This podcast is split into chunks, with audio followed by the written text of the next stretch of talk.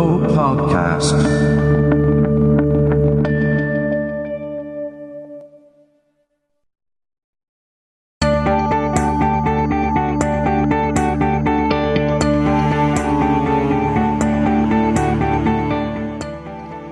ヒプノポッドキャスト。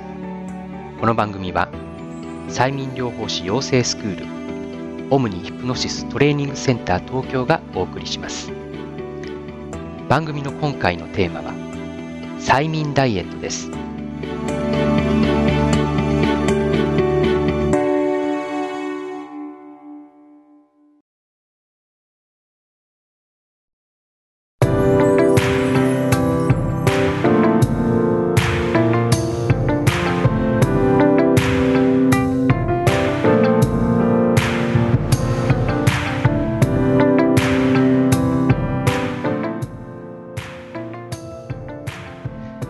今回から始まりましたヒプノポッドキャスト。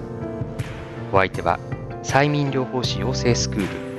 オムニヒプノシストレーニングセンター東京代表の藤野圭介です。この番組では催眠や催眠療法をより深く知っていただくために役立つ情報をリスナーの皆様にお届けします。さて、番組だいいっかいめのテーマは催眠ダイエットです。催眠療法士である私のもとには、催眠でダイエットをすることはできませんかというお問い合わせが数多く届きます。そして、催眠ダイエットというと、多くの方が食欲がなくなるですとか、甘いものが食べたくなくなるといった催眠暗示を入れることでダイエットを行っているという印象をお持ちではないでしょうか。実際そのようなやり方で、催眠ダイエットを行っている療法士の方もおられますし、書店で売られている催眠ダイエット関係の本や シーディー ではこうした暗示がよく使われます。このような催眠のやり方を直接暗示法というのですが、このやり方で実際に効果を期待することはできます。ですが、直接暗示法には一つ大きな弱点があります。それは暗示の効果が長続きしないというものです。そのため、効果を維持するためには定期的に施術を受ける必要があるのです。そのため、私のところではダイエットには直接暗示法は使いません。別のやり方を用いるのですが、それについて説明をする前にリスナーの皆さんに一つ質問をしたいと思います。それは、どうして人はダイエットをしたがるのかというものです。もちろん健康上の理由から医師にダイエットを命じられたという人もいるでしょう。ですが、ここでは美容の上でのダイエットについて考えてみてください。人がダイエットをする理由、それはセルフイメージに自分で納得がいっていないからです。鏡に映った自分の姿、写真の中の自分のイメージに納得がいかず、嫌いだからこそ人はそれを変えようとダイエットに励むのです。逆に、もしどれだけ太っていても鏡に映った自分の姿に満足していたら、その人はダイエットしようとは考えないですよね。実はこれこそが催眠療法によるダイエットを正しく理解するためにとても大切なことなのです。ダイエットの本当のゴールは体重を減らすことでも体型を変えることでもなく、セルフイメージの改善、別の言い方をすれば自己肯定感、自己愛を確立することなのです。ある人が自分の姿に満足できずにいたとします。その人は毎日体重計に乗って、その度に自分は太っているとため息をつきます。鏡を見ては、私はなんて醜いのだろうと思い、ついつい食べ過ぎてしまった後には、自分はなんて意志が弱い、ダメな人間なのだろうと激しく後悔をします。これら一つ一つのため息、心の叫びは暗示となって、その人の潜在意識に刻み込まれます。それを毎日続けていると、やがて潜在意識は、自分は太っていて醜くて意志の弱いダメな人間なんだと思い込んでしまいます。この人が頑張ってダイエットに取り組んで痩せることに成功したとします。鏡に映った自分はとてもスリムで魅力的です。ですが、その人の潜在意識はこう考えます。こんなのは本当の私じゃない。本当の私は太っていて醜くて意志の弱いダメ人間であるはずなのだと。そしてリバウンドが起こるのです。そうなんです。リバウンドというのは体の面だけで起こるのではありません。精神面でもリバウンドは起こるのです。ですから、本当の意味でダイエットを成功させるためには、まずはセルフイメージを変えるところから始めなければなりません。催眠療法では、年齢対抗催眠と呼ばれる技法を通じたトラウマの改善や、その他の手段を用いて、セルフイメージの改善、自己肯定、自己愛の確立を目指します。さて、そうした施術によってセルフイメージが変わったとします。するとどんな変化が起こるのでしょうか。まず潜在意識は自分自身に価値を見出すようになります。大好きな自分を大切にしようと考えます。大好きな自分がより輝き、より幸せに生きるためにはどうすればよいのかを真剣に考えるようになります。例えばその人がいちにちに菓子パンを何個も食べていたとしましょう。必要以上の糖質とカロリーを摂取することで血糖値が上がり、肥満にもつながってしまいます。するとそれを察した潜在意識は、大好きな自分がいつまでも健康的で元気でいられるように食べる菓子パンの数を減らしていきます。当然その人の体重は減り、体型も変わり、健康状態も良くなっていくので、潜在意識はそんな自分がますます好きになります。体重が減ると体が軽くなり、行動を起こすことが苦ではなくなります。するといつもよりも長い距離を歩いてみたり、何か運動をしたりする気分が生じるようになるかもしれません。運動によって新陳代謝が高まり、肌のツヤも増してくることでしょう。そんな自分を潜在意識はさらに好きになっていきます。こうした自己肯定、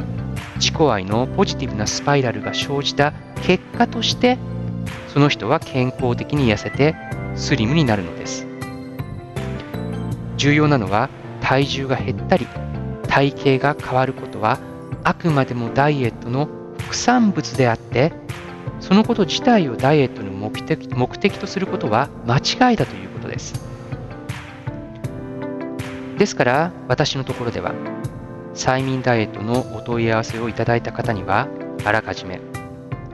当院のダイエットのセッションがあなたのご期待に添えるものであるかどうかは分かりませんというお断りをしています。もしその方が催眠でじゅっキロ痩せたいですとか、モデルさんのような細い足になりたいといった希望をお持ちであれば、それは催眠療法のダイエットの本来の趣旨とは異なるものになってしまうからです。私の経験から申し上げますと、特に体重の数値にこだわった減量を行っている方はダイエットに失敗することが多いですし、時には危険を伴うことさえあります。あまり知られていないことなのですが、実は人の潜在意識というものは計算をすることが苦手なのです。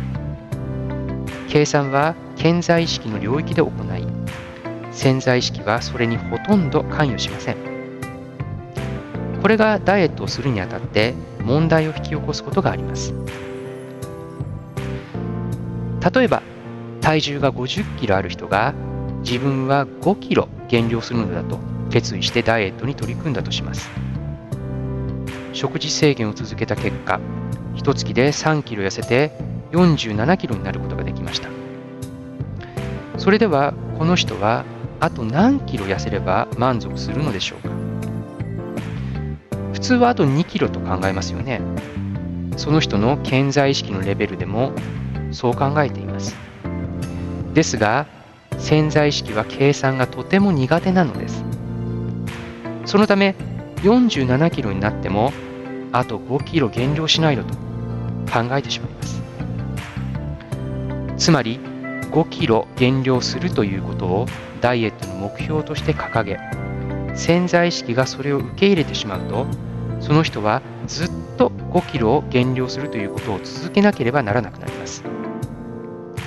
その結果として体重が減り、鳥のような細い足になって、女性であれば生理が止まってしまうくらい体重が減ったとしても、潜在意識がいつまでたっても満足せず減量を続けていくことだってあり得るのです。そう、こうしたダイエットは摂食障害にもつながる危険性があるのです。スカーレット・ヨハンソンというアメリカ人の女性、女優さんがいます。デビュー当時、彼女はスリムなモデル体型に豊かなバストを持つ女優さんが多いハリウッドにおいて、決して無理なダイエットを行わず自然体でいることを大切にしていました。そのために彼女はメディアから体型についてからかわれることが多くありました。もしその時彼女がセルフイメージに自信を持てずにいたとしたら、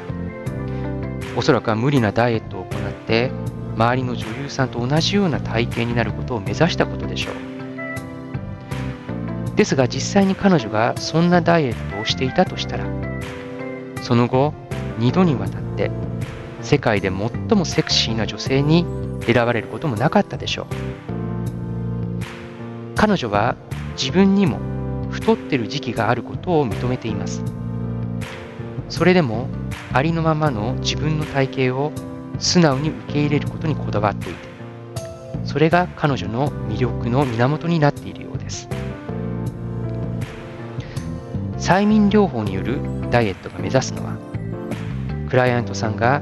ご自身の本来の魅力を見出すことのお手伝いに他なりません。例えば大柄な女性が華奢なモデルさんの体型をいくら目指したところで、そこには無理が生じます。大柄な女性にはその人に合った一番美しい筋肉と脂肪のバランス、姿勢、ファッションがあるのです。それを見つけるためには、自分の体を毛嫌いするのではなく、受け入れて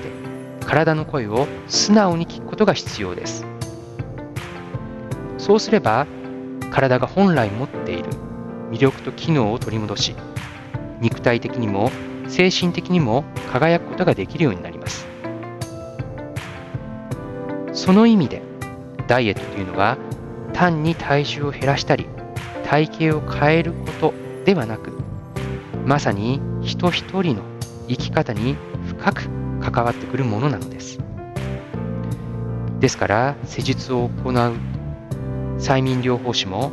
生半可な気持ちでは行わないことが大切です。ですが体重や体型にとらわれているクライアントさんが自分自身と向き合い、そこから解放されて自分を受け入れて愛せるようになる、その瞬間に居合わせることができることは、催眠療法士として大きな喜びを感じる瞬間でもあります。ダイエットというのは催眠療法の中でも大変重要で、かつ需要も多いケースです。ですからこの番組でも今後も何度か扱うことになろうかと思います。こうした催眠療法のダイエットの施術をご希望の方、あるいは催眠療法士としてダイエットのお手伝いをしたいとお考えの方は、この後のご案内をぜひお聞きください。ヒプノポッドキャスト、本日のテーマは催眠ダイエットでした。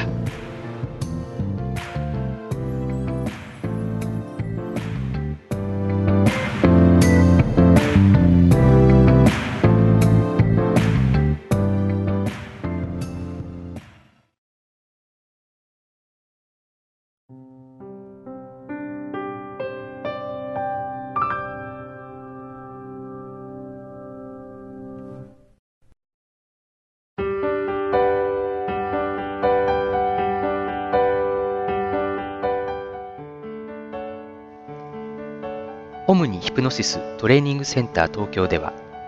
国際的な品質マネジメントシステムである アイエスオー きゅうせんいち にせんはち を催眠療法の分野において世界で初めて取得したグローバルスタンダードのトレーニングを日本語で学ぶことができます。次回の催眠療法士養成講座はにせんじゅうろくねんはちがつにスタートします。講座の詳しい情報、お問い合わせについては オーエイチティーシー 東京のウェブサイトをご覧ください。ダブリューダブリューダブリュー ドット オムニヒプノシス ドット ジェーピー へアクセスするか、オムニヒプノシスで検索してください。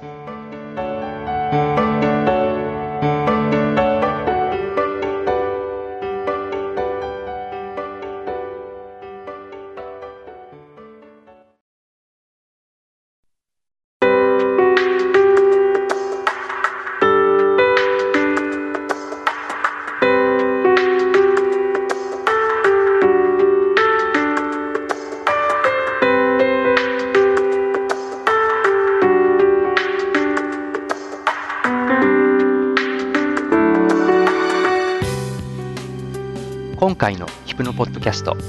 いかがでしたか？この番組ではリスナーの皆様からの催眠や催眠療法に関するご質問、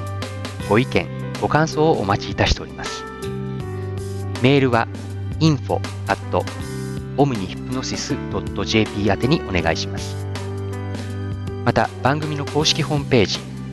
オーエイチティーシー 東京のウェブサイトも併せてご覧ください。オムニヒプノシスで検索いただけるとページへのリンクが表示されます。番組ではこれからも催眠や催眠療法に関する情報を楽しくお伝えしていきたいと思います。